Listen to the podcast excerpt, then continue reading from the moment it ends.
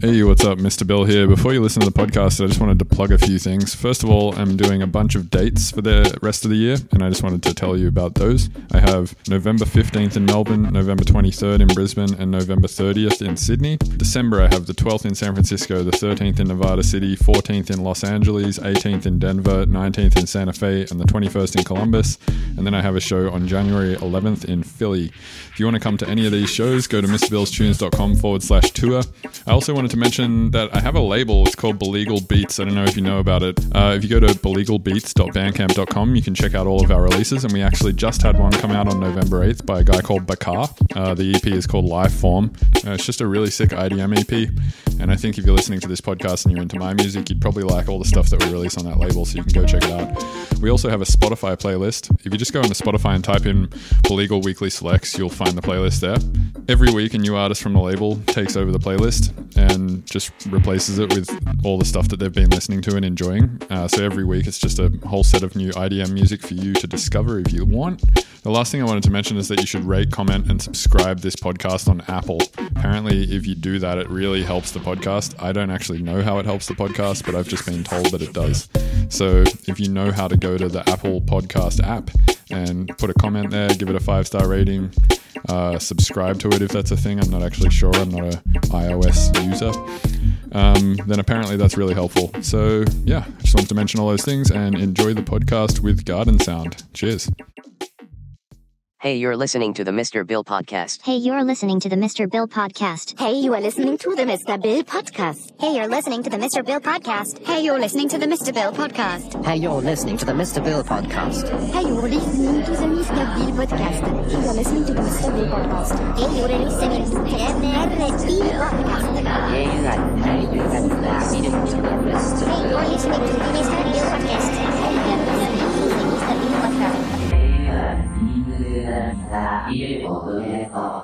Yeah, welcome to the uh, to the Mr. Bill. I was about to say the other Mr. Bill. Welcome, welcome to the to the Mr. Bill podcast. This is episode ten, and I'm chatting to Garden Sound. Hey, how's it going? Good. Um, I'm actually just gonna hold this mic. Fuck, fuck having mic stands. Okay. I don't know why. I just like enjoy holding a mic and just being like, "Yeah, man, fucking sick." um, yeah, cool, man. So, uh, what were you, you were just talking about your name, Yeah. Garden Sound, how it's all capitals. Yeah. But thanks for having me on, by the way. Uh, Yeah. all I said was how you doing. I, I need to say also thank you for uh, having me on this podcast. Oh yeah, of course. Yeah, I've been enjoying doing this podcast. Actually, it's like um, it's good to like, sort of. I don't, I don't know. It's sort of like um, you know, when you have like a relationship and you're like, oh, I need to like work on this relationship and make it good. So you kind of like build hours into the day, maybe to like have conversations with like your wife or girlfriend or whatever like that to Oh, try. and- totally. yeah, I feel like the podcast is sort of like that, but for friends, it's like I'm almost just building time in to be like, all right, I'm not going to be on my phone for this hour and a half and just like have a fucking, like, have a full engaged conversation. Oh, true. That makes sense. Yeah, so I've been enjoying it a lot for that reason, actually. Yeah. And yeah, it's cool. I find like um I find a conversation is almost like a flow state. Like for me with music when I go to write tunes, uh I have to be working on music and not looking at my phone for maybe like 30 minutes and then it kind of like I get into that flow state and everything starts to feel comfortable and good.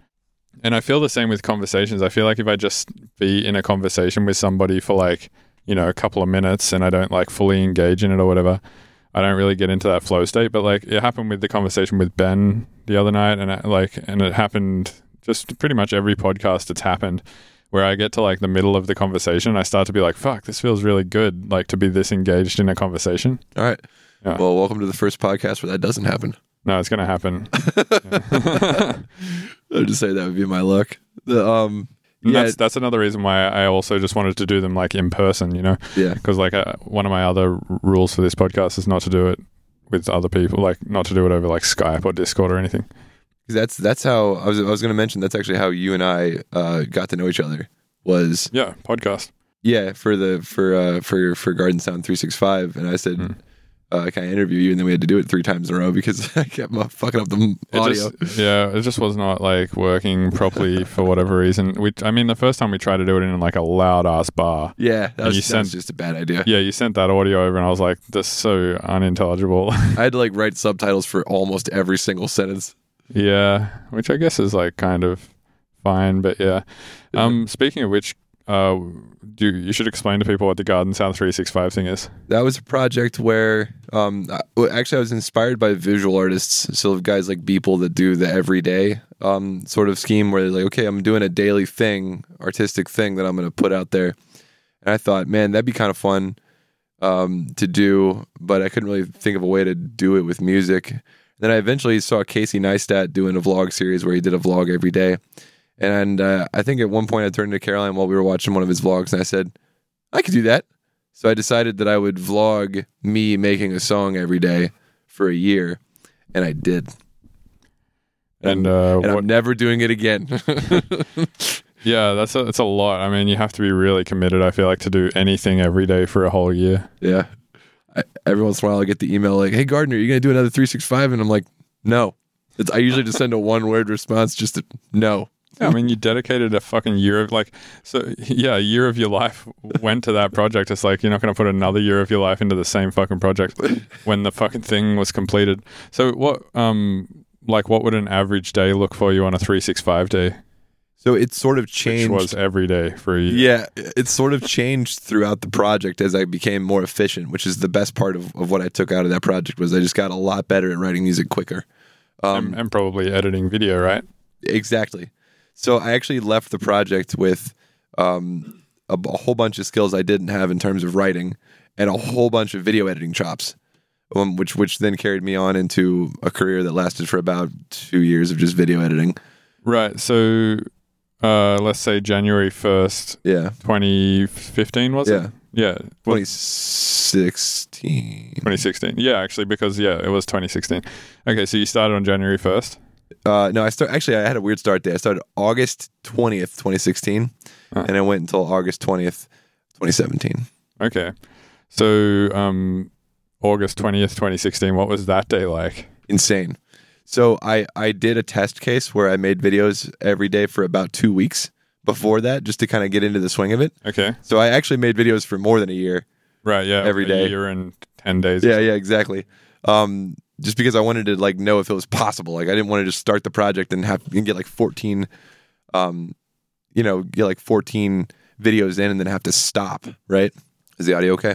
yeah, yeah, it's fine. I was just checking to Um, see if my mic could be a little louder because it looks like you're talking a little louder than me, but it's fine. The guy uh, who edits this, Robert Fumo, will will edit it to sound hopefully decent. Thanks, Robert. Yeah, Robert's the man. Yeah, Yeah. So um, so you did a test run for like a few weeks, and Yep. then so August twentieth, Everything fell apart. did it on the day you Uh, yeah, started. yeah, and you can see it in the video. Like everything fell apart, but n- not like, um, not not like by my own fault. Like there was just a ton of traffic in Atlanta, so I almost missed like my upload time. Fuck. And um, I- me and Caroline like didn't really have a good flow for for how the responsibilities of the house were going to be taken care of, and and uh, yeah, it just all kind of like it, it worked. I got it up, you know, like, but it it it was it was uh it was a weird one. And then it got easier from there on. That was when I was still working a job at a corporation, a software corporation. Right. So how many hours do you think it took you to a write the piece of music on August twentieth, twenty sixteen, and then b record and edit the video uh, for that day? Yeah. Um it took almost all day the first couple of weeks. Wow. Okay. And then August twentieth, twenty seventeen. What was the track writing time and the upload on the video editing time that day? Not even close. Like like, like an hour or two. yeah, I mean, I would write a track and it would usually be about an hour, two hours, and then editing the footage from that would take me less than an hour, and then I would sit there and tag it and bag it and give it a title and be done. And like, it would take me. At that point, I was I was not employed anymore by um, the software company, and I I quit that job and gotten a job as a cook at a restaurant, so I had more days off. Mhm. Um, and so I think the last video was on a day off, so I woke up at like noon, and I got everything done and uploaded and and posted by like four. Right. Okay. Yeah. Well, that's cool. So, like, yeah, I guess at that point, like, it puts you into some like crazy routine and stuff. Because I, I did something like this, which I was just calling a beat a day, and it was just a personal project. It wasn't something I was trying to like post to the internet or anything like that. But for the first three months of 2017, pretty much January 1st through to like March 31st, I pretty much tried to to make a just a beat every day. Uh, except when we did the Beats Antique tour, because you you came on that with me at the start of Yeah. 2017. I wasn't doing it during those tour times, like Yeah. which was like maybe two weeks on the road. Um, but every other time, sort of before and after that, I was for the first three months of the year, I made a beat every day, and that's actually how Apophenia came about because I, I just had like stacks of demos laying around, and then I just sort of put them all together, and I was like, oh, cool, these make like you know these 12 demos would actually make a really sick idm album and then i kind of just like took those and r- uh, refined them a lot and stuff. Yeah. During during that tour, um, was probably about halfway through 365. right yeah i remember you were like still making videos every day I was still making a video and a song every day, Even and on- also filming for you. right yeah so you're kind of in some days making two Yeah. Yeah, it was crazy. Uh, That's the most I've ever. That's the most productive I've ever been in my entire life. Like it was just 24 hours straight of writing and filming, and Yeah, that was mental actually, now that I think about it. So basically, for those listening, um, I did a tour at the start of uh, 2017 yeah. with Beats Antique. We did, I want to say, eight to 10 dates. I Yeah. don't, I don't remember exactly the That sounds number. right. We did Sacramento, Eugene, Bellingham, Bellingham, uh, Spokane, Boise, uh, Salt Lake City. City, Denver, Denver, Fort Collins. Four Collins. Yeah, so eight. Yeah. So um, we did those eight dates, and then I guess uh, I, I think I got you on the road for that to do filming and photos, just media Yeah, basically. But then you kind of ended up being more of like a half tour manager as well. yeah, it was really fun. yeah, yeah, Yeah, I, I enjoyed that a lot. Yeah, honestly, that's a it's a fun thing to do, like go on the road. I can imagine like being a tour manager would be kind of cool, actually. Yeah, I feel like that could be a good job. Do you think that would be a job you would ever want to do? Like, I know you, you just had a child, but like, let's say Yeah. hypothetically, Well, so I was separated from Mary for about five or six days about a week ago because Caroline took her to see her parents, right? and like that was rough. Oh, really? So yeah, so I can't imagine being away from her for like a month. yeah. you know, like that would be it would just rip my heart out. Mm, yeah. At, at this point, maybe, maybe I don't. know. Maybe she'll be like get really annoying as she gets older, and I'll be like, thank God I'm not at home. Who knows? I don't know. Become one of those dads at, who's, yeah, at this age though, I I just want to squeeze her. Like she's just and just be around her all the time. oh yeah, she's the cutest little fucking thing. Yeah, it makes sense. Yeah. But yeah, so you're on the road doing media for me during Mhm. those first few months and at the same time as doing media for me every day, which is basically like a lot of the days it was just like photos and then I think we tried to get like three vlogs done during We did, Yeah. and they're each about 15 minutes long. Like they're they're not short videos. yeah, they're like solid vlogs. Yeah, honestly I like those vlogs too. I, and um do you know Subtronics? No, I don't. Not Is- personally. Oh, but you know his music and stuff. Yes. Yeah, and he's like fucking blowing up right now. Yeah, he hit me up once and he was like, Man, I, I really like just like sitting around in my lounge room watching your tour vlogs. I Aw. was like, That's crazy. I mean, like, I guess he can probably relate because he tours Yeah. an insane amount at this point. Dude, he just did a fucking uh, a tour date drop at the start of this year. It's like 65 or 70 dates in three months. Hey, Subtronics, if you want a tour vlogger, hit me up. Yeah, totally, right? Yeah. Yeah, I don't know if he listens to this podcast. I know Dirt Monkey listens to this podcast, That's rad. and Tipper fucking listens to this podcast. That's also rad. Dude, he hit me up the other day and, and he was like, I just listened to like the first six episodes of your podcast back to back on a flight. Well, now it's out. Hey, Dave. Yeah. yeah, that was, that was kind of crazy. It's, yeah, it's actually insane. Like the types of people who have told me they listen to this. Like my parents told me they listen to it. Yeah. And like the person who runs the building for my studio listens to it.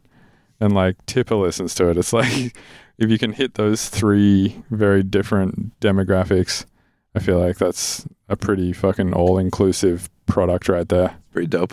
Yeah. So that's that's that's what halfway through 365 was like. But at the very beginning, dude, um, I want to go back to this for a second because I think the beginning was even more impressive what I was doing because I had I had a 40 hour a week job that I was doing remotely, right? So the company was based in Charleston. I'm in Atlanta, Georgia. So I was working 40 hours a week for a software company, and what I would do is at lunch I would write a tune, uh, like on my lunch break, and then long was your lunch break like 30 An hour. minutes? An hour. Okay. Yeah. So I'd wake up in the morning, do the entire introduction for the show, and like talk a little bit. Then at lunch, I would write the song and film that. And then as soon as I was able to say I'm done with the done for the day with work, I'd close my laptop and as fast as I could fucking go, I would edit and and uh, post and, and get everything going. But there were a couple times where I got to like almost like 11:30 at night before I actually got to post. Oh fuck! So you almost like didn't get it done. I almost didn't do it. Yeah. That's insane.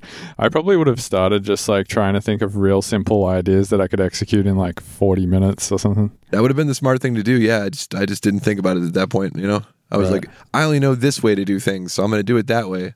What was the shortest amount of time during that project you spent on writing the tune and doing the video? like, th- was there any days where you like spent like 20 minutes or something? Oh, totally. And you can tell, like, there's some songs where you listen to them and you go, God, what did you do? Just fucking hit play on a, on an arpeggiator? what is this? Like, That was like the song. yeah, Yeah, I feel like if I did that series, you the probably the progression you would see is towards the end. I'd be like, you know what, like I'm sick of like doing anything that requires this much effort every day. So Yeah. I'm just gonna like fucking yeah, make a chord, a single chord that goes for four minutes with an arpeggiator on it, and do some modulations in a synth, and call that a fucking tune. after I was done with the project, I didn't write music for months. Yeah, I that didn't makes even sense. open Ableton for months.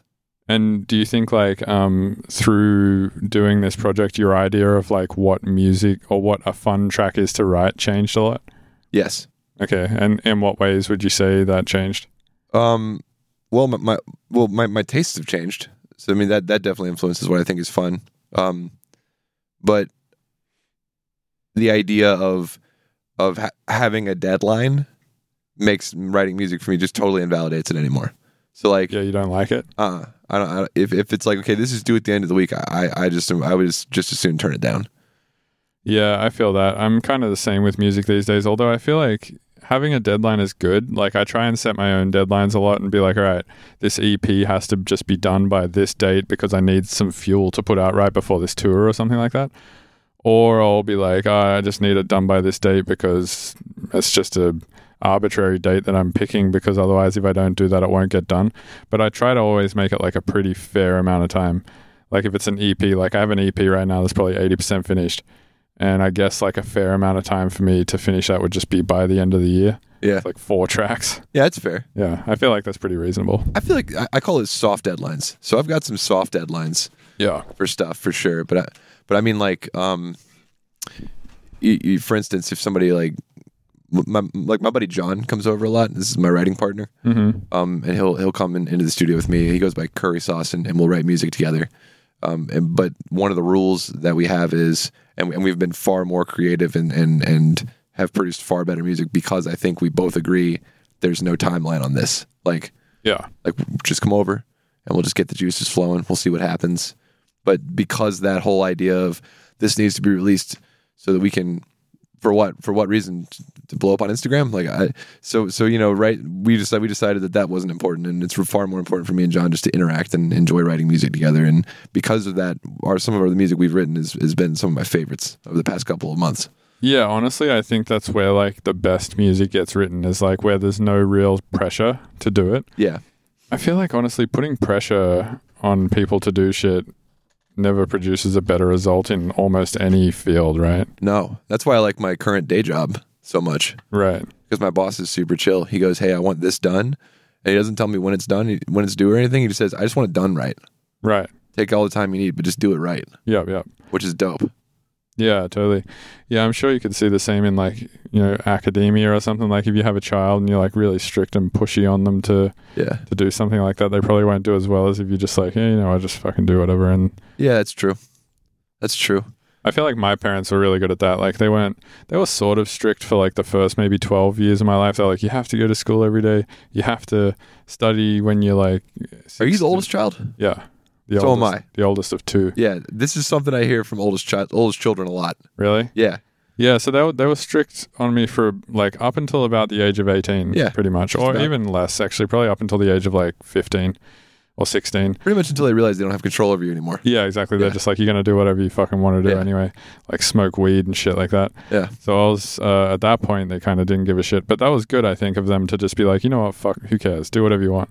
And then because there was like not a lot of pressure on me, I was like, all right, cool. I'm just going to smoke weed every day and sit around and play guitar. And then got really fucking good at guitar and really good at smoking weed. and then, uh, and then Weed I- smoking world champion 2019. uh, well, this probably was like 2003 or something. Okay. I was the the Windsor Weed champion 2003. um, yeah, I feel like that was like a good precursor for me learning music, and then uh, Ben, the guy who currently uh, des- develops my website, Oh, okay. I would go to his, his place every day at some point, and we would just smoke a shitload of weed together. And he was learning web development at the time, and I was just sitting in his garage fucking around on my laptop on Ableton all the time. And yeah, I mean, just sitting around having no pressure, smoking weed, fucking around on Ableton. And like at the time, there was fuck all social media. There was like not Facebook or Instagram or a lot of that shit either. So I didn't really feel a pressure coming Right. from that side either. And I think like a lot of things just fell into place to get good at music for me. And I feel like that's the same as probably a lot of people in a lot of fields. It's like it took a like an it took like a a way for them to be like not pressured to get good at something. Yeah. Whatever. Yep. And that's yeah, probably sounds like what you're doing with this John dude is building a little like mental environment for yourselves to flourish rather than to fuck it all up with pressure. Yeah, and we do we do cool things like um, I think the first time we started writing this project that we're working on, um, uh, which is called Min Max. The first time we started working on this, we actually um, crashed at his girlfriend's beach house, and like it, it was like a perfect environment for just like creativity because we had we had a full fridge of you know good beer, good food, and no timeline. And we all we just brought our favorite pieces of gear and we just started writing tunes. I think we, I think we, we we had like a Model D and my Virus and like a some synthesizer that he brought, and we just like started cranking tunes. Dude, yeah, honestly, I find when I'm in other countries like that aren't America, so Australia was a good example of this, Spain was a good example of this, uh, India is a great example of this. Like these places where just the general pressure to be competitive in, a, in an industry are like way lower. Yeah, I find when I'm just in those places, my brain just like unlocks and I'm like, oh, that's the album right there. Like I- course. I, can have a folder full of whips that I sit on in America Yeah. for fucking over 12 months. As soon as I leave the country for like a few weeks and just go to like Australia or something, I'm like, oh, that's the album. So the other day, you you went up to the hot springs and you said you felt like a huge release of of pressure and and, and stress. Yeah. So I would argue Yeah. that maybe it's just the fact that you're on a quote unquote vacation or, or, or a major break from the norm Hmm. that allows your brain to kind of chill out and it could, but like, I mean, when I was in Spain, I wasn't on a vacation, I was working uh, Right. at Berkeley, and, and I found that I was still like n- just not feeling as much pressure there, and I was still writing a lot of like cool beats every day. So you're saying it was enough of a change in just typical societal pressure. Yeah, I think I got you. that's my theory. That makes sense to me. Yeah. I don't know for sure if that's the case, but I, I just feel like America has this specific like pressure to be competitive and to be like, you know, Oh yeah, doing all these things in ev- any industry. it's because a lot of a lo- a lot of reward is given to success. Um, I think in, in American culture, like there there's a ton of drive to be successful, and there's a ton of drive to um, be results focused, which is that that's a huge problem in the software industry. um, is that the teams of managers who manage products aren't focused on making a good product. They're focused on revenue and results. So they're focused on, you know, being cost effective, focused on getting the best results out of whatever metrics they're being judged by. Yeah, like who creates the metrics for uh, the the yeah, who creates the metrics for these results? Yeah, exactly. I mean, Sometimes sometimes them, right? Creating. it's it. just them creating their own system to become more efficient at their own game, I suppose. Right. Yeah. You, Yeah. They should really make the metric for like the most successful thing to just be like the most chill company. Yeah. And if you look that at, would not work. if you if you look at software companies where they're a bit more relaxed about like pushing, you know, for a specific quota of revenue or whatever, like those companies sometimes, in my opinion, have happier employees and um, a better product in general. Because if your employees are happy, they're going to be working harder, because they want to, not because they have to. Yeah, I feel like Google does shit like that, right? They have like the little sleep pods and stuff. Yeah. Um, s- m- my buddy Jared works for a really cool contractor that I, I don't I don't know if I'm allowed to share what he does, but um, he does software and his company's chill like that. And so he's like, because he used to work with me at, at, the software company I worked at that I had a very ugly breakup with, um, and uh, he's told me that um, the way that they work and the way that they allow people to chill out there really lets them exercise more creativity in their approach to a solution, so that they're like having a good time solving a problem instead of like slamming their heads against the desks like we got to get this done with x y and z results or ah you know Yeah. Um. Yeah. So before you did all the three six five stuff, you were you just mentioned you're working at a software company. yeah That was um. you- You were doing accounting, right? doing accounting systems Okay. What what's that? so um man i've had a fuckload of weird jobs this is one of my weirdest but i did it for the longest i was a financial system consultant um and what that means is it, it's a nicer way of saying that i basically set up and customized accounting software for um, large nonprofit organizations Do you know of the company Salesforce? I definitely know of the company Salesforce. Okay, so this leads me into like this other conversation that I was having earlier with Jan. Um, I saw that Telefon Tel Aviv made a tweet, and the tweet said something like, "Oh, you know, I sit here in front of my twenty-five thousand dollar mains, uh, listening to an arpeggio or something like that."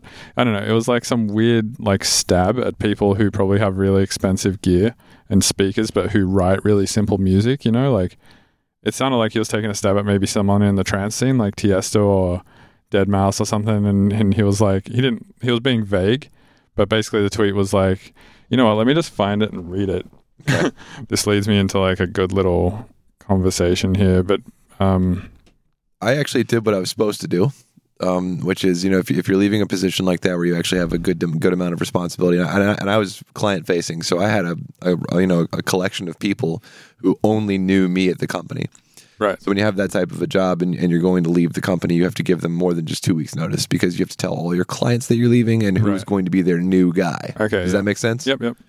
Um, and we really emphasized the personal touch, which was one of my favorite parts of that job. I'm good at talking to people. I like talking to people. So what I did was I, s- I gave them three months. I said, hey, this is going to be my last quarter here, which is plenty of time. That's what you're supposed to do. Mm. Mm-hmm. What I didn't know was that also enabled them in every way they possibly could to find and build a case against not giving me my bonus for the quarter. Right. Which, for those of you who've never worked in a sales position or a consulting position, they call it a bonus, but it really is part of your base pay. If you Right. Mm-hmm. think about like the amount of money you get paid per per year, um, so I basically got screwed out of my bonus, which I absolutely deserved Right. for both that quarter and for the entire year. Fuck. So if I ever, I'm I'm not gonna say who this company is because they don't deserve any free promotion. Um, but if I ever find uh, my manager uh, on the streets, I'm, I'm gonna have some words and be like, "You owe me a lot of money." Right, right. okay, so this Telefon Tel Aviv tweet, it's uh, in quotation marks, and it says, Here's another piece of gear in my studio that you definitely can't afford. While my $25,000 quid mains sit surrept- surreptitiously Surreptitiously, surreptitiously in the background, here's a truly unique thing called an arpeggio. sounds like they're having a bad day. Yeah, what do you think that means? Like, what do you think that tweet means? Uh, I've I've said things like that before. I don't know. Maybe they're just feeling prideful. It sounds like they're taking a stab at someone like Tiesto or Dead Mouse sitting in front of twenty five thousand dollars speakers doing an arpeggio. and being upset that a simple a simplistic thing Is, uh, like, is more popular, right? successful than than whatever they're spending a lot of time on. right, and this is where it comes back to Salesforce because like uh, I was talking to Jan earlier, and I was like, it's kind of cool that like that bullshit. Like this is like EDM Twitter, right? Right. And like in the electronic music scene, like I've been there before, you've been there before. Uh, people will always like take stabs at other people who are more successful for doing simple things. Oh, I've taken down videos about me ranting about that kind of shit just because I'm so disgusted by by getting that prideful about things. It's yeah, it's silly, and I mean, I think like I've been there a ton of times, and I, I really try to be self-aware of it and not get into that position Yeah. uh, anymore. And I'm not having to stab at Telefon Tel Aviv for being in that position. I totally understand Oh, I've it, been there. Yeah. and I love Telefon Tel Aviv's music and uh, seeing them or seen him when he played at the Black Box like maybe last year, and it was fucking awesome. But uh, I was talking to Yana, being like, it's really cool that that doesn't exist so much in the tech scene. Like every time I've met techies, they're always like, uh, they're like, oh, you, you know, they're pretty good at um, just doing their job, getting paid a lot of money to do their Yeah. job, and then it's pretty thankless. Like nobody really knows who developed the app that they're using. The end users don't Right, ever really right. give a shit about the credits. They just give a shit about yeah, the thing the existing. biggest slam fest in tech is Apple versus Mac, and that's it. I mean, sorry, Apple versus uh, Windows, and that's it. Right, but not really, because like I mean, I spent a little bit of time in um, uh, San Francisco hanging out with Jan, and literally all the techies there that I met, they called the big Salesforce tower a giant dildo. They're like, yeah, it's the big Salesforce dildo, and like I think that's a good example in the tech industry of where like something has so simple like accounting software, Yeah. which is not groundbreaking at all. They just No. probably just did it well, right? Right. um, something simple like accounting software got really big and now everybody and it's really simple and now everyone's like oh fuck that thing it's like simple fucking stupid bullshit Oh yeah. it's like the equivalent of something like simple trance like dead mouse or something like that getting big and then it- all producers being like oh this is fucking dumb or whatever.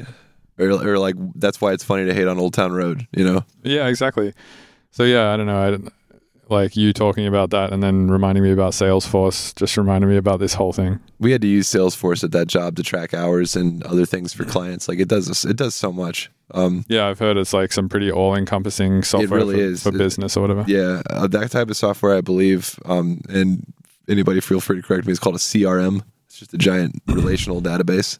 right Um, It's basically just like a fucking task manager on crack. yeah, essentially, yeah. And, but we used to have meetings because all the old guys and girls on my team.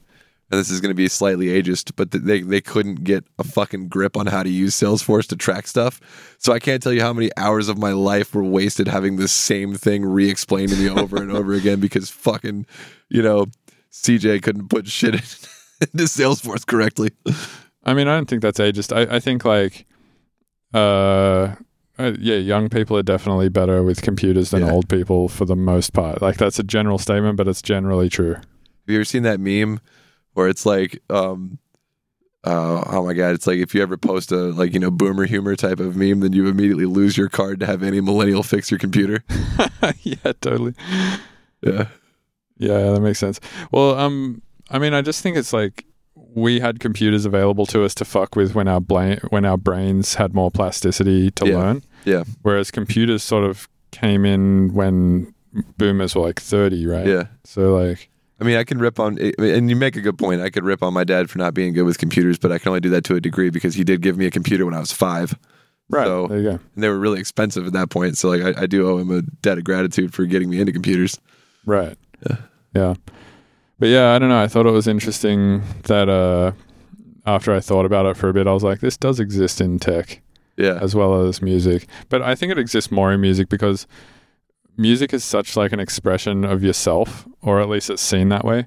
So if somebody kind of doesn't accept it or something gets bigger that you think is shitty or something like that, then you start to get like a lot of self doubt.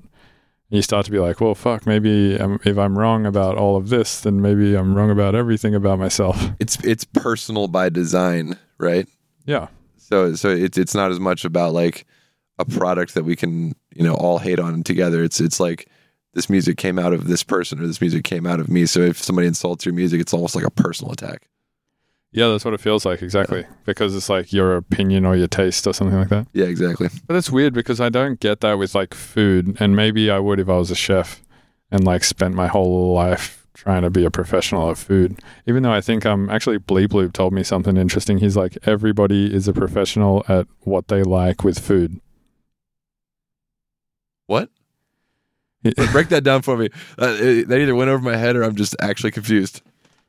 he said that he thinks everybody is like a professional at what they like to eat. Oh, okay. Yeah. which to some degree I think is true. Some de- to some degree, I mean, you would have to eat everything to know what you like, right? Yeah, it's true. But that's does is that the same with music? Do you need to listen to every piece of music to understand completely what you like in music? I think listening to as much music as possible definitely helps. it definitely like rounds your opinion out better to like Yeah. know what's available. Yeah, I, I I got stuck in listening to one type of music for too long, and then now, now I just I just consume it. I eat it, man. I got Spotify Premium. I'm listening to three or four new albums a week. Nice. Yeah. that's- Stuff that's I've good. never heard before. Like that's that's what I'm craving these days. I'm like, show me something I've never heard. Like, Yeah, you were showing me some K-pop the other night. That was pretty cool. yeah, man. Yeah, K-pop is sick. K-pop is sick. Um, there's this other genre of music I'm really into right now. Uh, it's called um, wave. So it's it's not vaporwave. It's just wave. It's it's Mhm. kind of it- it's it's I, I want to say it's kind of Japanese inspired, but it's um it's definitely. Am I not loud enough? Uh, yeah, it's nice to have the mic kind of close just to get a healthy level going. Oh, okay, I'll just I'll do better. Just get real close to the mic like this. There you go. Hey, how's everybody doing? SMR podcast. Uh, welcome to the ASMR podcast. My name is Gardner. I'm gonna take a sip of bourbon now.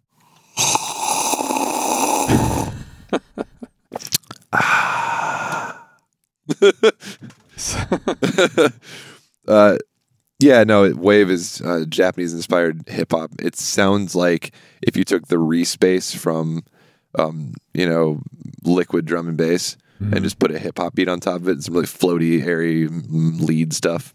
hmm Actually, that's what it sounds like. It's, it's fucking halftime. it- It's halftime uh, liquid. That's what it is. Okay. Yeah. Yeah. Isn't that kind of dubstep? No, it's it's a little bit. It, it's not as surgical.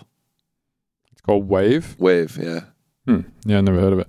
I always think it's funny, like how how a lot of new genres will come out, and, and I'll listen to it, and I'll just be like, oh, it's like house with a slightly different beat or something, and then Yeah. everyone will be like, no, that's Moomba, or Yeah. like, you know, someone will show me something, and I'm like, oh, cool, it's just dubstep but simpler, and they're like, no, that's rhythm.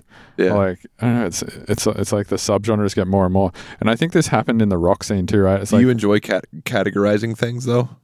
I think it makes sense for a conversation. Yeah, Yeah, for sure. like I enjoy it. Like that's You why enjoy you know finance and accounting was so much kind of uh, fun for me. True. I like to categorize things. I like Excel. I like to t- fuck with the colors in Ableton and put things in groups and groups and groups. It just like makes you feel comfortable or something. Yeah, I love it. Yeah, fair enough. Yeah. Makes sense. Um, yeah, I, I like it. I mean, I th- I think that like to some degree, what's going on is the same thing that went that happened in rock. Uh, I think humans in general like to categorize things. It just makes people feel comfortable to like know what things are and to be able to call them a thing. Yeah, it makes your brain more efficient. Yeah, it's like if you don't understand a th- what to call something or like what it is, it maybe just makes you feel a little bit crazy. Uh-huh. Whereas then you're like, oh fuck, it's just rhythm, it's fine. Yeah. you're like it spooks you if you don't know what it is or something, Yeah, or if really. you don't know what to call it. Like rock got broken down into like speed metal, progressive metal, new metal. Yeah, exactly. It's like yeah, it was rock and then it became they became rock and metal, then they became like hard rock and soft rock and cock rock and indie rock. and jock rock yeah, yeah. and butt rock. And You Chris rock, ever heard of butt rock? butt rock, no. butt rock is uh, basically any um, kind of semi-hardcore, uh, you know, Chad music that you might find in a Sonic the Hedgehog game. It's called butt rock. Okay. Yeah. Nice. I'm into it. Yeah, I love Sonic. Sonic. Sonic the Heg Heg. Sonic the Hag Hag. yeah, yeah. Um. So there's like, uh, and then I guess from there, like, yeah, sh- shot shotted off into metal. I was gonna say shotted, but then I was like, shotted. Makes- It just into metal. One day, just metal. Yeah, and then metal turned into what? Yeah, like, uh, like tech metal, death metal, speed metal. Yeah, And there was like speed core, which I don't know how is different and, from. and, speed then, metal. and then there was hardcore, there's like dark metal. Yeah. Then there's- emo core, softcore, shoegaze, yeah. Exactly. math rock. Yeah, so I think the same thing is happening right now with electronic music. It's like originally it was like techno, Yeah. like any electronic. It's music. all techno. Everyone was like, "Oh, cool, you're into techno," Yeah. or um, for a while. Then it was house. It's like it's slightly slower. well, actually, for a while, um, as- in Australia at least, I don't know if this was the case anywhere else because Australia's electronic music scene is fucking has no history in comparison to America, like with Chicago house and Detroit and all that shit. Um, but like, uh, in Australia, like I was making, psy- I, I showed a friend of mine some tracks that I made when I was like 17. One of them was Psytrance. In, in my opinion, it was Psytrance. It was Psytrance.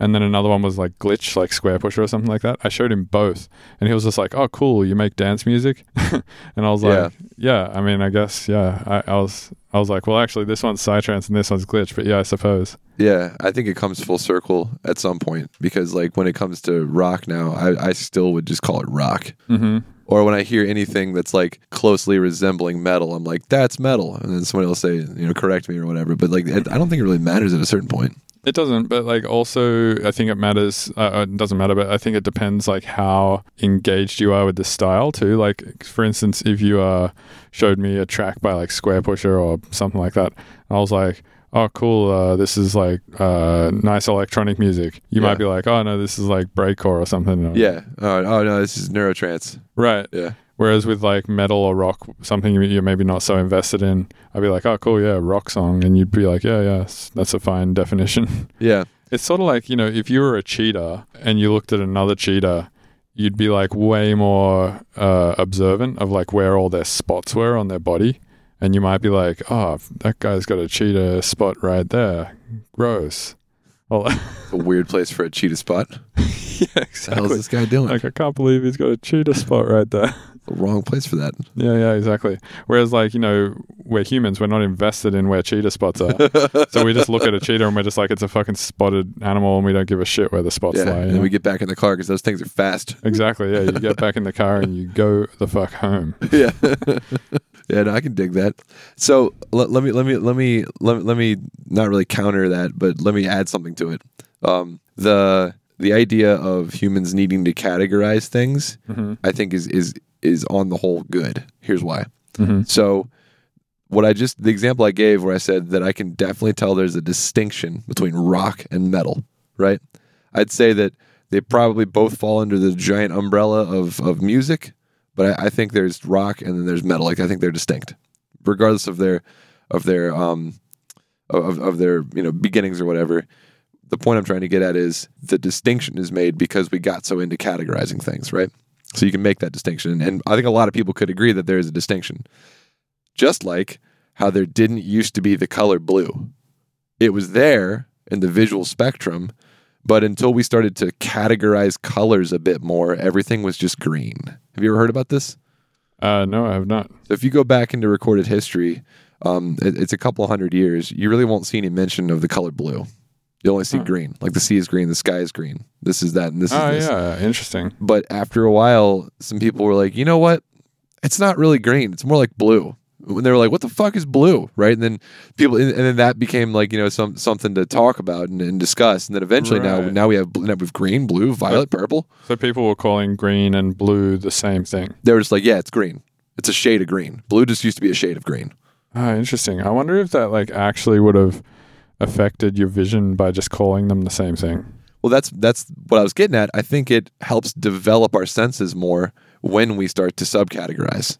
Yeah, that's probably true. Yeah. Pushes our brain a bit further to really try to nail things down better. Right. So maybe like in the music production process, having like a stronger vocabulary to like explain how things sound like, oh, that sounds spiky or that sounds boxy or that Right. sounds like fat or that sounds thin or whatever. Not crunchy enough. It's too crunchy. that can maybe like help you a little bit like use other parts of your brain and other senses and stuff to be like more creative to try and get the exact like vibe and feeling that you want to get out of a thing Definitely. yeah okay yeah that makes sense Definitely. um yeah i think that could be a good argument for like categorization being a positive thing because like I, I had a bass teacher when I was in when I was in school um, who told me that uh, you know because I was frustrated that I wasn't having enough time to practice my bass and write music. I was I was a composition major, so I had I basically had to take a lesson every every week, just like anybody who was doing a performance degree would have to, um, and also write and have a lesson in composition every week. So I would argue it's it's more of a difficult degree um, because of that. But I was, you know, just expressing my frustration to my bass teacher. I said, you know, I wish I had more time to to do things, and which I realize now is a silly argument for a college student to make because you have fucking nothing but time.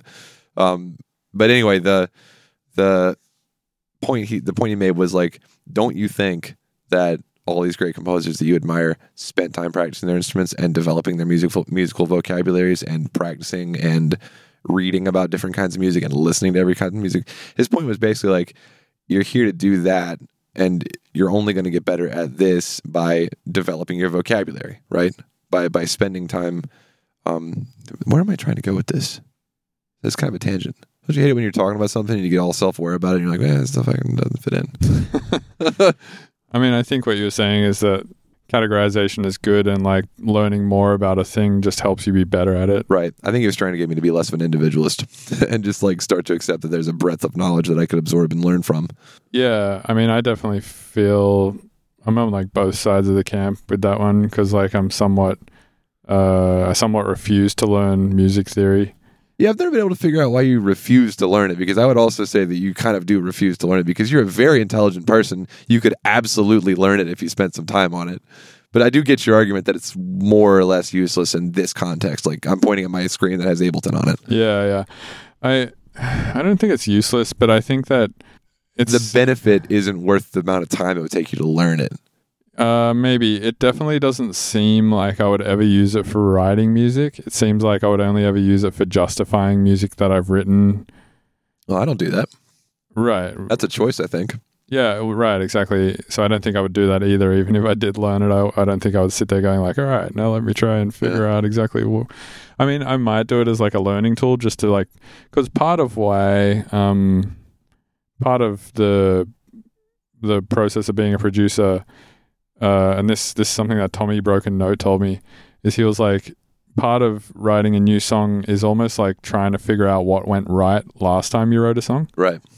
and um and in that sense uh you know maybe I could use music theory for that reason be like why does this song like some circuit bend songs for instance have certain things going on in them where I'm just like why do I fucking like that melody so Right. much or like why do I like the way that that uh, the key of the snare, like the fundamental of the snare, works with that chord. Why do I like that so much? And if I could start to maybe identify things like that that I liked a lot, then implement those into my own music, I think that, that could be cool.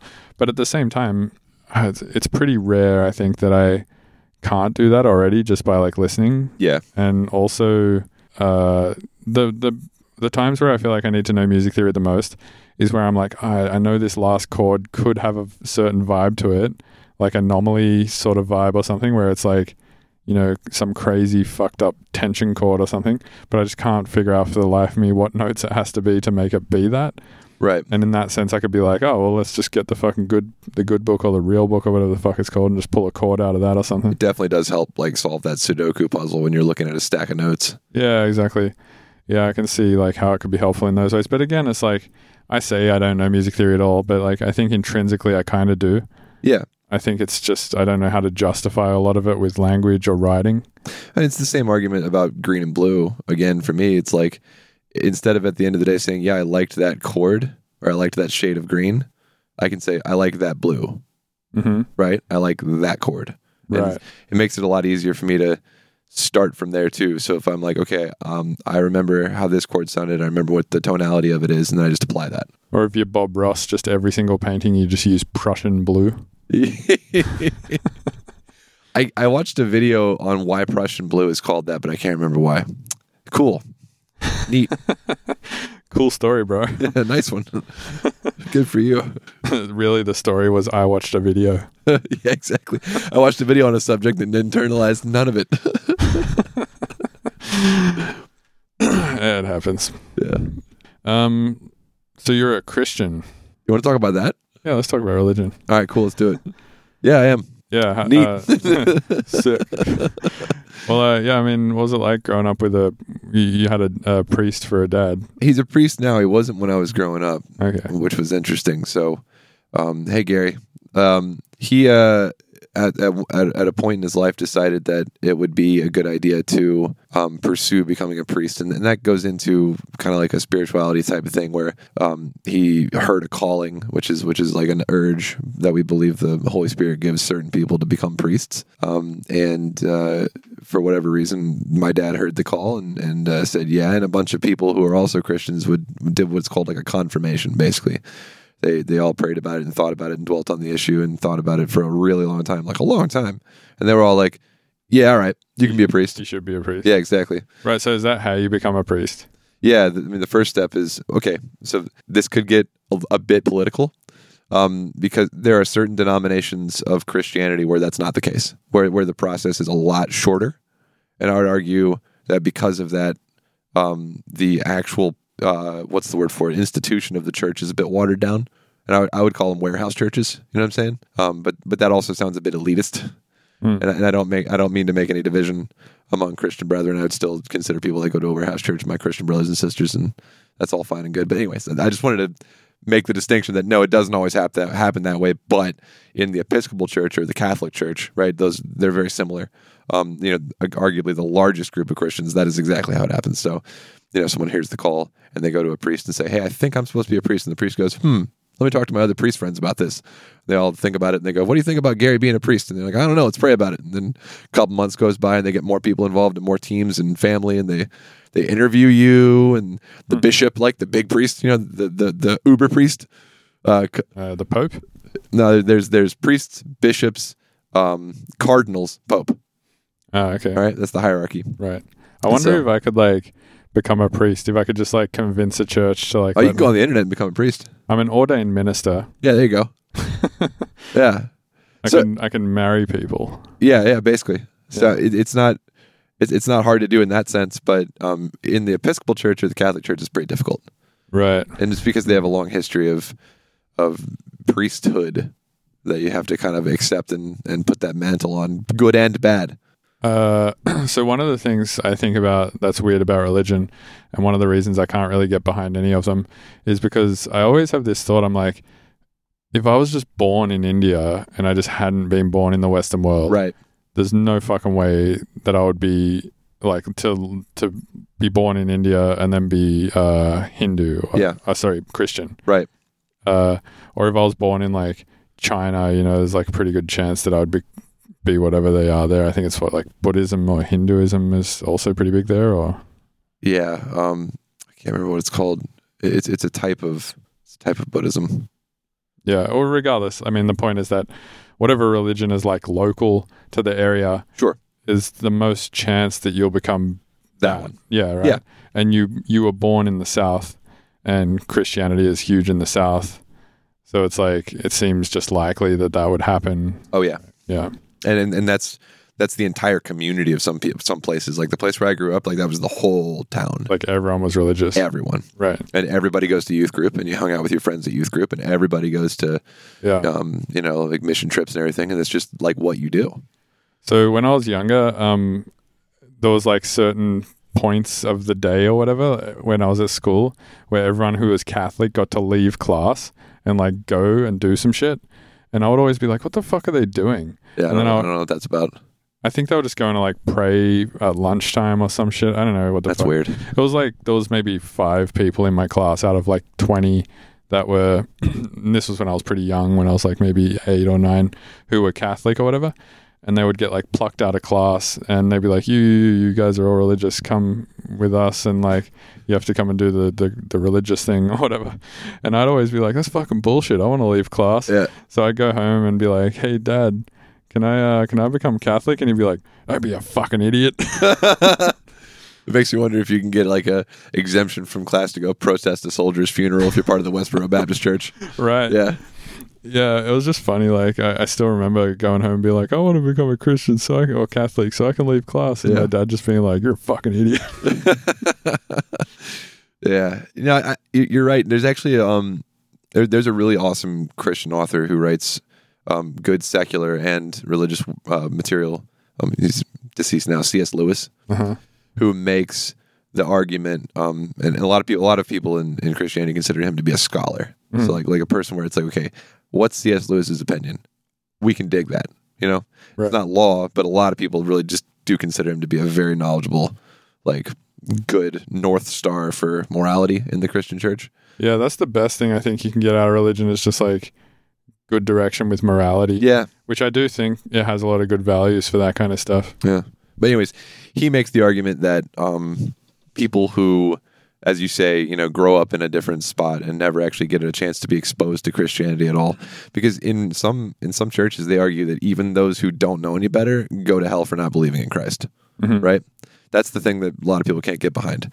C.S. Lewis argues that if they don't know any better, then they're then, then they're untainted by the world in the first place, right?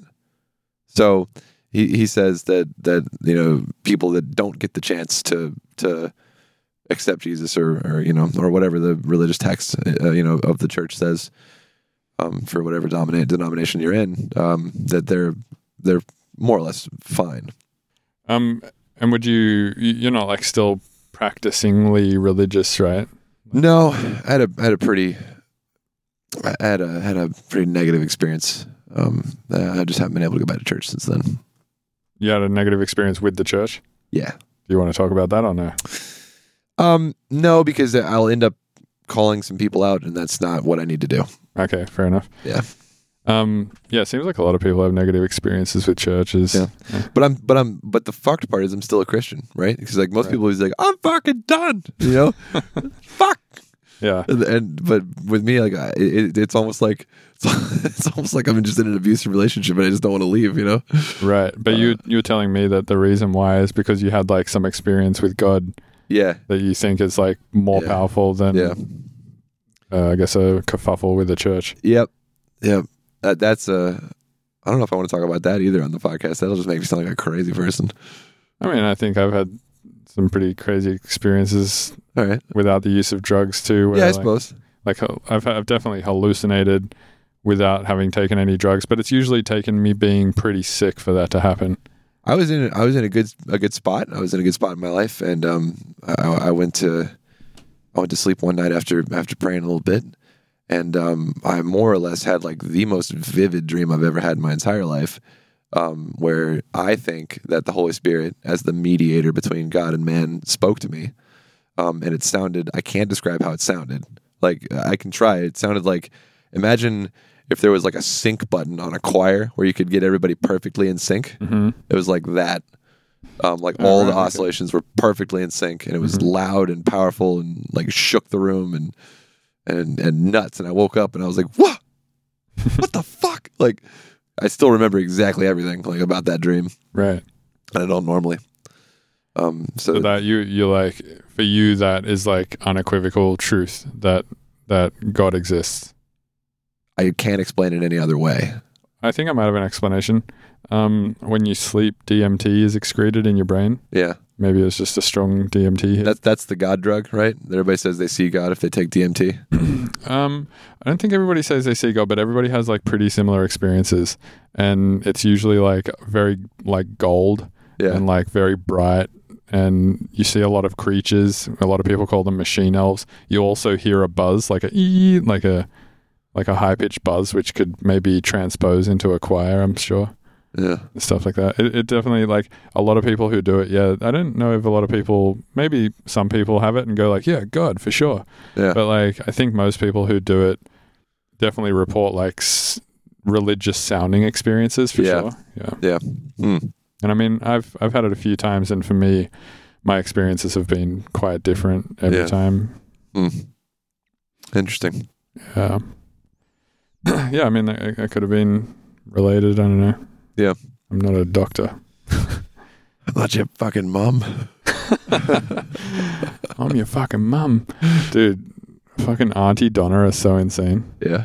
For anyone who hasn't seen Auntie Donna, go to YouTube and just type in Auntie Donna and watch what, what's a good one? Jambalam. Jambalam. yeah, watch Auntie Donna Jambalam. Yeah. That video is fucked. Good one. It's so good. Do you reckon you could ever like uh, Here's a question. This is something that Jan asked me the other day and I had an answer for it, but I'm interested in it took me a while to think of the answer, so I'm curious what your like knee jerk reaction answer would be. If you had to like hard pivot like your career into something else. I've done this so many times.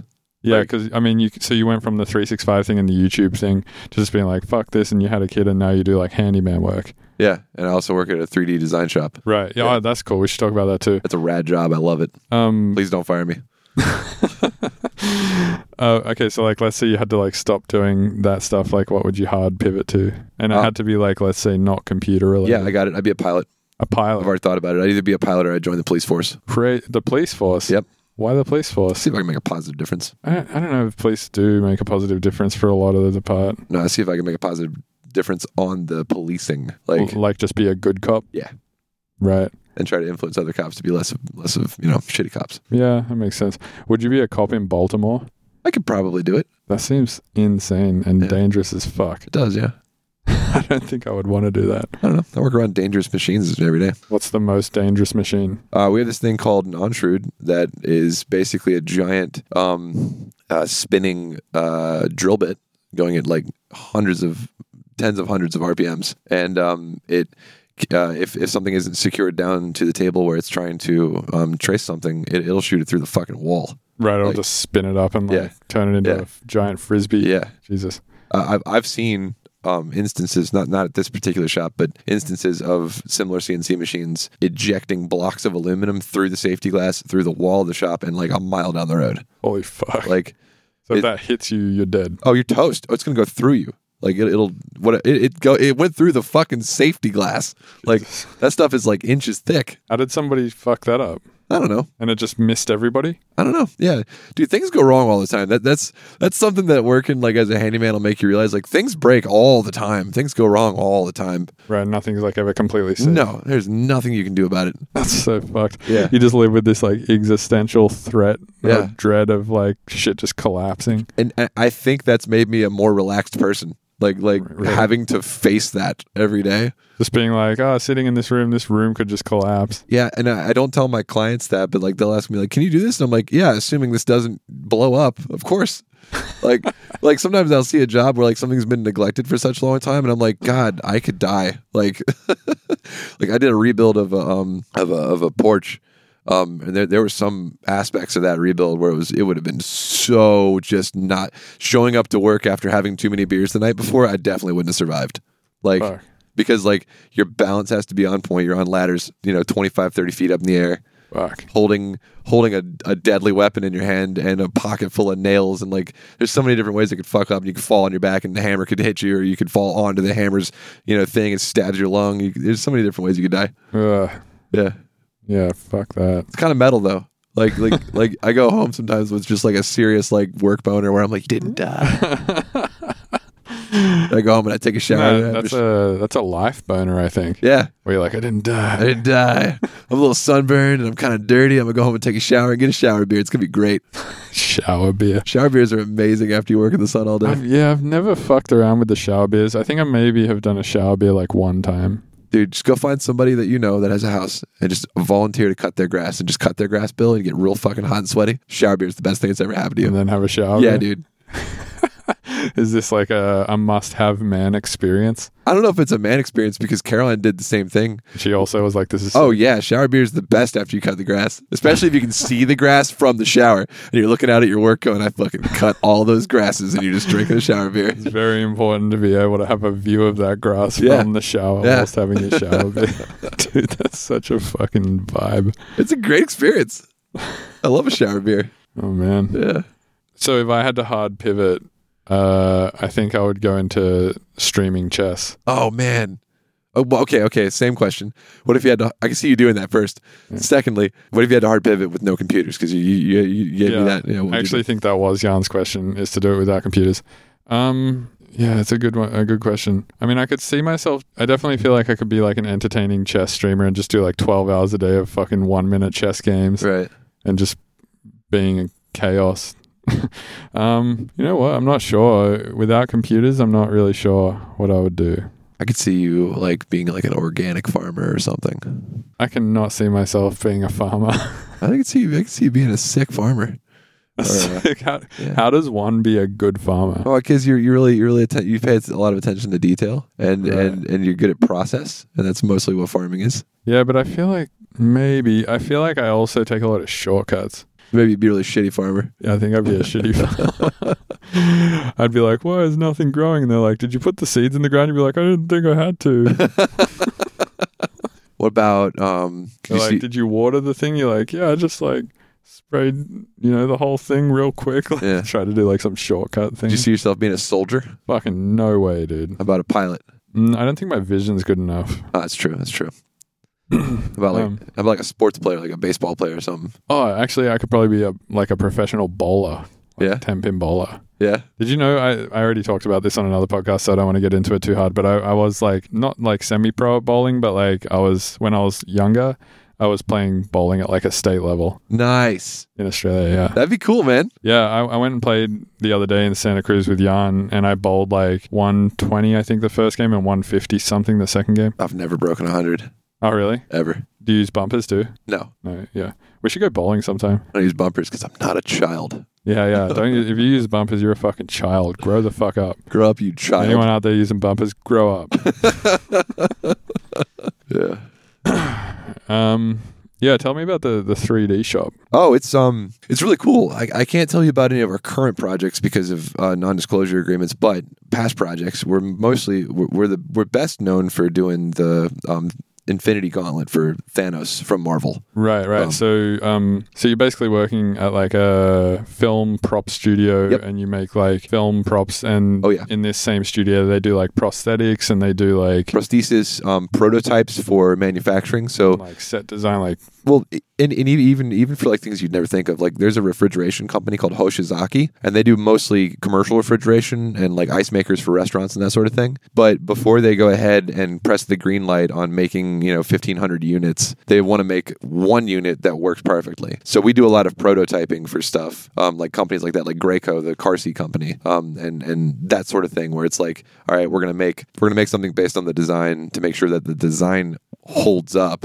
before you know giving a manufacturing plant the green light to make 50,000 units. right. And um, how did you uh, end up working there? Um, a really really cool person um, I met at a get together in uh, you know around Atlanta. Um, basically, uh, we got talking about repairing stuff. They they, they flip houses on the side, um, and I was like, ah, hey, I can help you with that. And um, he found my Instagram at one point, I think, and then uh, offered me a job.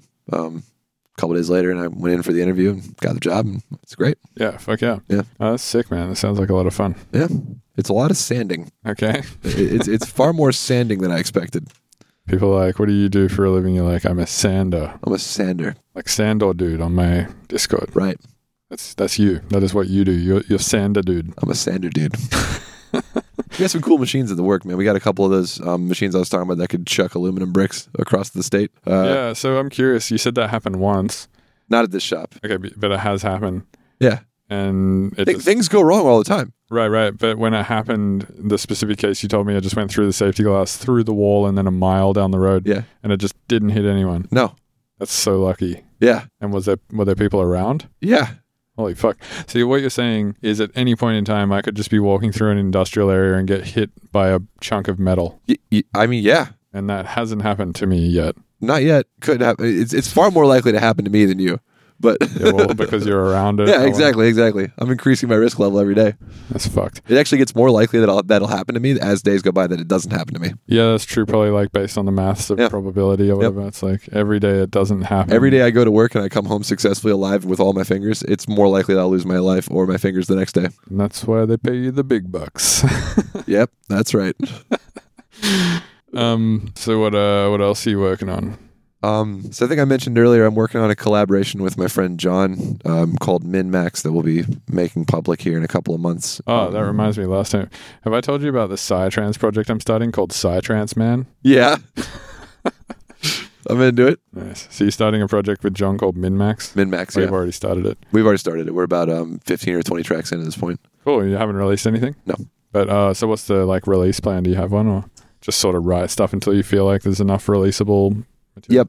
It's changed twice. So at first we were like, okay, let's just do neuro, and then we then we wrote this one really beautiful um, mid-tempo song, like Res type of thing, and we were like, fuck, let's do that. So we, now we've got like ten tracks that are like that, and ten tracks that are just totally neuro. And John's like, you know, we could just go A B A B A B throughout the album and really fuck with people. like like that that's kind of an opposite end of the spectrum pairing, like progressive mid-tempo and neuro. You know, I feel like they probably go to well. They go together pretty well. it though. works a lot better than you think it does, and everything's at 180. Well, honestly, I feel like Rez's stuff is like I would even go as far to almost put it in the neuro category. It's a, Got some elements of it. a little faster than neuro. Yeah. I don't know. Maybe you could call her style redux bass. Yeah. she, I think, I feel like she uses a lot of redux. I, I did an episode on my YouTube channel where I showed exactly how to make um, one of her bass noises, and it's basically the downsample distortion in Serum. Yeah, You that just makes you sense. tune it to the fundamental, yeah, and it gives you that nice crunchy whine. Mm, yeah, that makes sense. So um, Austin AU5 actually, I think uh, he told me he did some tutorials with her like tuition way back in the day. Huh, cool. Yeah, maybe he showed her how to use a Redux. Maybe. Maybe. Yeah, I like Rez's stuff. Her her last album was pretty cool. Yeah. There's a few of her earlier tracks where I was like, "Oh, this is slightly questionable." I also like how she has a solid positive presence, positive presence on social media. Like she's never really causing shit. Yeah, which is nice. honestly, like it's a that- breath of fresh air. Just go to Rez's Twitter page and be like, ah, It's like- everything's fine. Yeah, so I have mixed feelings about that. I mean, like, I like it when people are positive for sure, but I almost feel like sometimes, and this might just be me, Yeah. I'm like, "Fuck you, you virtue signaling piece of shit." Don't be I wouldn't so say that it's saccharine. You know what I'm saying? Oh, I don't think she's being that way. Yeah. But like sometimes I feel that way about people who are too positive. Yeah. I'm just like, you're just saying all the shit you know people will fucking react to and be like, oh, you're a good in- inspiration. It's like, you're not real. I don't know. Sometimes it feels disingenuous to I know me. the type. Yeah. yeah. But yeah, obviously it might just be me and my stupid, cynical fucking brain thinking that shit. It's always a possibility. It's probably a bigger possibility than the other person actually being a piece of shit. I feel like I know you too well to comment on that. I mean, you can comment all you want. That's what we're doing here. We're just commenting at each other. You're such a sad piece of shit. Ah. Yeah, you know what I mean though. Like Yeah, you, you yeah. go to someone's page and they're just like, oh, you know, it's just everything is love and light, and you're just like, I know that you're angry. Be angry. Yeah.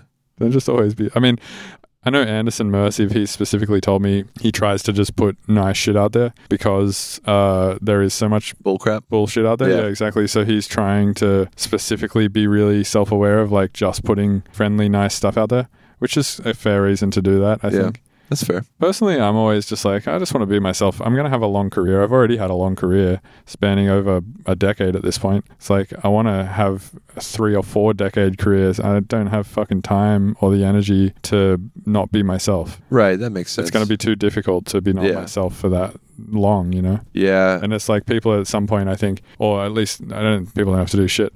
But my theory is that like I want people to just like accept me for me, and therefore it's going to be a lot easier in the long run. Because I mean, you can't keep up some fucking bullshit facade for No. like four, 40 years. No, it'll drive you crazy. Yeah, I mean, that, that, there's a lot of YouTubers who complain about that being the case, right? You have to look a certain way to, to engage with an audience for millions of views a day. I mean, you don't have to. They, No, you don't They have to. set themselves up to be that way. Right. There is people who look like shoe nice and get shoe nice amounts of views, aka shoe nice. Yeah. and I think I think um, PewDiePie, as much as people like to hate on him nowadays, is more of himself than he was when he started. And at one point, did have like kind of a turning point where he was like, "Hey, everybody, I can't keep this up. I'm actually kind of mad at some stuff, so we're just gonna do that for a while. And if you stick around, cool. Otherwise, fuck off." yeah, I think that's the the better way to be. Yeah. Honestly, it seems like the more comfortable way to be. Also, I like Duncan Trussell's theory on this, or was it Duncan? Tr- yeah, I think it was Duncan Trussell, where he was um he was talking to Joe Rogan about like being the gatekeeper to what you do. He's like, you know, it's kind of you're like in charge of like the Joe Rogan gate. Oh, maybe it was Joe saying it to Duncan. I don't know. It was on a podcast with those guy- two guys. One of them, I think it was maybe Joe saying to Duncan, he was like, you know, you're like in charge of the Duncan Trussell gate. Like you have the keys to the Duncan Trussell gate. Nobody can like do stand up the way that you do it, or nobody like excretes the essence of you, you know, like you do. Right. It's kind of like what we were talking about last night, where like, you know, Skrillex is always going to be the best Skrillex. Tipper is always going to be the best Tipper. Right. It's like because they, they seem to just be really true to themselves and therefore they've been able to have these like really long careers where they've just been able to be themselves and enough of the right people have sort of surrounded themselves around the project for them to be able to make it lucrative and all that kind of stuff. Yep. So in that case, that's why on Twitter I'm like, you know what, I'm just gonna fucking say whatever I want. I have a tweet delete bot. Tweet delete bot? Mhm. What's that? do? All my tweets after 30 days are automatically deleted. Oh no way! Oh right, because you think you're that fickle that after a month you're like a different person. So you're like No. anything a month old is not a good representation of me anymore. No, I, I just don't like the idea, and I could go on about this for a while. Um, have you seen Dave Chappelle's new stand up? uh, no. It's pretty great, and he has a moment where he does two impressions. Uh-huh. He's, I'm gonna do two impressions real quick. The first one he does like a, a- a pretty Dave Chappelle impression of the founding fathers, and it, it's funny. Um, and and his second impression is, all right, now who's this? And he goes, I'm paraphrasing. Duh, I don't care if you've ever done anything bad, whether it was ten years ago or yesterday or today. Uh, if I ever find out about it, or I hear that you did this, or if I, you're fucking done. And he's like, all right, who's that? And the audience like, that's Trump. And he goes, no, that's all of you. That's what the audience sounds like to me. So I, I have kind of a persistent distrust, or excuse me, mistrust of of just any Twitter handle that I don't know them as a person. So I, I don't want any. I don't want them to be able to just grab my words older than thirty days and use them against me. I'm not. s- It's pretty presumptuous for me to say that would happen to me, right? Yeah. But like, I mean, I don't have enemies like that, right? But Right. I but mean, yeah. the, the the idea and the concept of like watching people get dragged on Twitter like frightens me to my core. That might be the thing I'm scared of the most. Is like somebody taking some shit that you said. That's my and great- yeah. Turning a mountain into a molehill and making you out to be like a monster and then Yeah. just like dragging you Yeah. through the mud. Yeah, Mm-hmm. being misrepresented to the point where I become a social pariah by no fault of my own. Like the the I, I was on the Fantex podcast a few weeks ago, Uh-huh. and that they were like, "What's your greatest fear?" And I said that was it, and I, s- I still think that's my greatest fear. Like just yeah, interesting. So my thought on that is like, being taken to court by the by the you know council of public opinion. yeah, I think that stuff's fucking dumb, man. Like, I mean, I've that's not a fear of mine at all, and the reason why is because I think I'd find it pretty easy to defend myself and just be like, I'm actually not a piece of shit. I have millions of, well, not millions. I have millions of years worth of content online. Just look at me be nice. Someone's gonna go find your tweets and be like, "I'm actually the worst producer," and be like, "Hey, Bill, I told you." I mean, everybody fucking slips up and says some shit that they don't mean at some point. I think like you've got to take the the larger percentage of who somebody is, and if somebody such as myself has like thousands and thousands of hours of content online, and for most of it I'm not bigoted, and then I say one thing that could be maybe misrepresented as bigotry, and then you get taken to the taken to court by the public opinion. Uh, it'd be probably be pretty easy defense to just be like, well, if I was like bigoted, don't you think like there would be thousands and thousands of instances where I've said stuff that's bigoted rather than just this one like vague thing that can be misrepresented? Yeah, And I don't really think it would be that hard to defend. I mean, unless it was some serious shit that I said that was like really fucking mean to a whole group of people and then I just kept espousing that like week after week. doubling down and doubling down. And Yeah, tripling down. yeah, exactly. Then I think it would probably be bad. Yeah, I- I get what you're saying. It doesn't make it any less scary for me. Yeah. fair Yeah. enough. Uh, Do you want to talk about the idea of, of, of whether or not that's that's that's a good thing that we're that we're doing as a society, like call out Yeah. culture and stuff like that? Sure, yeah. Do you think that's a good thing that we're doing as a I society? think it's terrible. I think we're heading toward thought crime. Thought crime. So thought crime is the idea that having even having a specific thought, like let's say, all right, here's a good Oh example. my god, I have the worst thoughts all the time. Me too. Everybody does. But that's the thing is like your thought is not what defines you. It's like how you then take that thought out into the real world and how it affects other people. That is important, right? So you and I are obviously on the same page with this. Well, but I don't think like there are we're heading towards thought crime. I feel like humans, n- well, I mean, maybe not all humans, definitely I have like the m- most, fu- like the other day, for instance, I can't even remember what conversation I was having. And literally the thought just popped into my head of like, how much would a, someone have to pay me for me to fuck a clone of my mum's pussy as a flashlight? Like that thought just popped into my head. And, I Yeah. was, and I was just like, that's so fucked. Why did my brain just do that? And then I obviously took it to Discord and made a straw poll. Yeah. And- yeah. But you know, like that, then that's a problem for everyone else because now they're thinking it too. Yeah, I I mean more like like thought cr- thought crime in the sense that I don't even want to talk about this because like somebody could edit this up and, and turn it into me like actually saying some bullshit. But like let, let let's let's make the case for it's it's the end of a very long day, right? And someone kind of crosses your path, and you have the, and and the thought occurs to you, I'm gonna murder this person. You're not gonna murder that person. I'm not gonna murder that person. You're not gonna murder that person, and you know I'm not gonna murder that person. But you're just that mad. Right. And Or- then like you're saying that thought could then like put you on trial for murder. Right. Uh, that's some like George Orwell dystopian shit. I mean, like that's possible that that could happen, but like I don't know. I don't think that would happen. Yeah. I think this comes from my Christian background. The idea of having impure thoughts. being Everyone some- has being, impure thoughts. Being Anyone, something you need to apologize for. Because, Ah, like, fuck that. Everyone who thinks that like they don't like, there's nobody who doesn't have impure thoughts. I know who- that. And there's especially nobody who has impure thoughts who is also creative because literally what being creative is, is being able to take anything and repurpose it as anything else in like interesting ways, right? right? To me, that's like the whole basis of creativity. And in that sense, it's like your words are just going to start putting themselves wherever they may, and like certain thoughts and ideas are going to inject themselves into Yeah. other thoughts and ideas. And like if you're be, if you're a truly creative person, this is what will happen in your brain. Yeah, that's why that's why you sometimes say things like Lord Buttwang Dildo Havarti. And E- it's, exactly, and It's, yeah. like it's it's no fault if you're honest, just the way your brain works. Well, I mean, yeah, it's gray area to say like whose fault is what, but like it's de- it's definitely the way my brain works. Like I'll just repurpose like anything into anything, and because I just do that every day, that's But- what my thoughts do too. But you just hit you just hit the nail on the head. The idea or the gray area that somebody's thought is their fault. hmm Yeah, That's what I'm worried about. That that cancel Well, culture it's is taking us definitely- toward the area of your thought is your fault. it's definitely not like your thought is not your fault because like I think uh, they've been able to test this with like fMRI. We don't even know where thoughts come from; right. it, they just happen. Right. Yeah. So if somebody has a thought and expresses that thought and then they lose their job over it, that's not fair. Expressing the thought is different to just having the thought, though.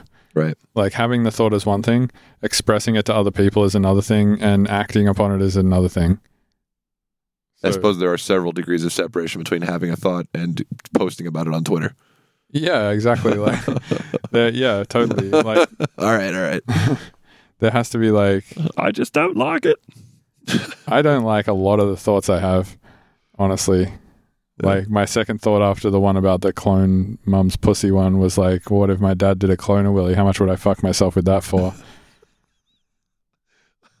I, actually let me ask you that question how much uh, how much would someone have to pay you to fuck a clone of your mum's pussy Ah, man, quite a bit. like in the thousands in the hundreds single digit numbers If I really wanted a piece of modular gear, you know, I don't know, man. Uh, uh, it, it, it'd be up there. I don't know if I don't know if I'd be able to do that. Like, would I be able to do it with? wit And you'd have to have the knowledge of that, right? uh, yeah i mean you could use the money to pay for therapy later i guess Yeah, it'd be up there in the, in the hundreds of thousands. yeah Yeah. What if you had to do it with VR goggles on too, and there was like a VR version of your? mum? Oh, dude, it's too much. I don't even think I'd be able to get it up. That's not because Sue isn't a gorgeous woman, Sue. Sorry, um, it- it's just it's just because like it's it's just that'd just be too it's too weird, man. You know, yeah, that would be. Yeah, I don't think you- I wouldn't be able to maintain an erection. You know, Oh, it'd be so bad. yeah. Um, speaking of VR, uh, we did the plank experience at Ben's house. Oh, that was Yeah. great, Yeah, that shit was so fun. It's really insane how like unnerving. It's so unnerving. It's uh, so for people listening. Um, I went to Tipper's house last week, and he put VR goggles on me. And the first thing he made me do was go up a elevator, like a sixty-story elevator. Um, and then the elevator door just opens, and there's just a plank, and you're sixty floors up. and you look down and there's cars and like little people and there's like clouds and other tall buildings around you. Yeah, and then I was And you're like, this isn't gonna mess with me. And then you step out onto the plank and you're like, oh, yeah, exactly. You like start to lose your balance. this and Oh, is shit. gonna mess with me. and it's like the the graphics aren't even good, and like nothing about it is like. It's not real. it's not real looking at all, but it takes up your entire peripheral vision, and your brain just clicks into I am can't on do a it. plank Yeah. sixty floors up You mode. just can't handle it. yeah, It Oh, it, totally fools your brain. it does. Yeah, and I did it a few times, and it didn't really get any easier. No. Like every time, it was still fucked. And it, and uh, did did Tipper have like an actual piece of wood for you to step on and everything? No, he didn't, and it still fucked me up. Ben massively. did. Ben had like an actual board that, that you could step on to give it a, just a bit more of like an augmented Yeah. feel, and that that was messing with me. Oh, having the two by four Yeah. was fucking terrible. Yeah, terrifying. Super terrifying. Do you think you could actually, w- like, let's say hypothetically, there was an augmented reality where you could, and there was like sensors all over your body and like all sorts of shit like that. Do you think you could like walk out onto a real plank like that? And even if you like, if you knew you weren't gonna die or anything, I give it a shot. oh man, There's no risk of death. Well, yeah. Let's say there was no risk of death, but there was maybe a risk that you'd like fall over and sprain your ankle or something. Yeah, I'd try it. You'd still try it, Yeah, I like to try things. even if there was a risk of spraining your ankle. Yeah, yeah, whatever. You'd just be like, this is worth it. Again, I, I risk my digits every day. I'm good. Let's, You're let's right. try it. You're an experience whore. Yeah, basically. Yeah, fuck, man, it fucked with me so much, so so much. And there was the uh, the other one where you like press the button in the elevator and spiders just start coming out of the wall. Yeah, That was fucked. that didn't bother me nearly as much as the plank. Like Yeah. the whole spiders and the guy with the drill. I was like, ah, whatever gets down on my face, Blank's pretty fucked. bite you, stupid drill guy. Yeah. um. Cool, man. Well, uh, is there anything else you wanted to talk about? Um, I'm still publishing music. Check me out on Spotify. I just publish it slower than I used to. Right, yeah, because you put an album out called Ambiances, which is just all modular stuff. Yeah, I had a great time writing it. You did all that in real time Yep. on the modular. Yep, I, I made I made everything um, uh, with with the modular using Ableton to trigger MIDI, and uh, I recorded the all the songs in one shot, and all of the automation is done by hand. So all of the knob turns and everything were just practiced and rehearsed over and over and over again, like as if I was working with an orchestra. Nice. Um, and I just and kept rec- recording it until I got it right based on the sheet music, and then that was it. If you look at the Ableton projects, actually, it's really funny. There's just one track And it, yeah, that's that's awesome. and then a bunch of MIDI data in the uh, s- um, the clip view Nice. or whatever. Fuck yeah. And then uh as for and then you have another project that you finished recently, either just before or after that called Whitey McWhiterson. Yeah, Whitey McWhiterson, which is a hip hop alias. I really enjoyed that. It did pretty well on us on on Spotify for for initial uh, album, and um, I'm gonna be doing more Whitey for sure. Just Whitey takes a long time for me to write because I don't hear lyrics as naturally as some people. Right, yeah. Yeah. Nice. And then uh have you put anything out between Whitey and Ambiances? Nope. So the next thing that will be coming out is um, a single. It's a remix of uh, a friend of mine named Sage. Um, so that's coming out. You can expect that. Um, uh, I'm working on tunes with a bunch of people, and I'm working on an album called Bird Rider. That's coming Nice. out And YouTube videos? You doing any YouTube? when I can. Just like not pressuring yourself, but No. you're just like planning to do them whenever you feel like I it. definitely have burnout on YouTube right now. Right. But uh you still keep your channel just like to have an archive of like the stuff that you have released. that- Yeah. I definitely think I'll make videos at some point again. It's just not right now. Yeah. Yeah. yeah. I feel like if you do stuff too much, you'll always hit like a burnout point. Yep. I kind of did that with touring. I hit a burnout and then didn't do a lot of shows through 2017 or 2018. And I'm just starting to ramp it up again now, I feel like. Well, that's good. Yeah. People like to see you. Yeah, it's it's getting more fun to do more shows again. Yeah. Yeah, I'm going to do my first uh my first full-blown tour again since the fall of 2016 when I first met you in spring of 20, 2020. Nice. Yeah. That's cool, man. which is like yeah i haven't done a full-blown tour like that in fuck almost three years Yeah. actually yeah three years yeah Shit. exactly Well, yeah we met three years ago crazy, That's crazy. yeah that is crazy Three years ago. Just an email. Hey. and yeah i think you talked to anand right Yeah. yeah it's crazy i'm still with anand too Yeah. fuck we've been working together for a long time he was on this podcast like the other day as well Nice. yeah his episode did really well people were really stoked about it just because he like works with the aunts and like everyone in the scene like knows him and shit Right. yeah that's really Imagine cool. people would like to see some like you talk about some in- inside baseball and like how things work and stuff. Yeah, yeah. We, we talked about a bit of business stuff. We also talked about bowling for a long ass time. Is he bowl? yeah, I think so. Yeah. Cool. Yeah, I think just like not competitively or anything, but he said he just does it for fun. Yeah. Oh fuck! I forgot we're we're working on a tune. We are working on a tune. Yeah, we almost finished one. Fucking slapper. It does. It slaps. That's the tune slapping. Yep, yep. Cool, man. All right. Well, I appreciate you doing this. Yeah. Likewise. Thanks for having me. All right. Cheers. Have a good one. Later. Thank you for listening to the Mr. Bill Podcast. Thank you for listening to the Mr. Bean Podcast. Thank you for listening to the Mr. Bill Podcast.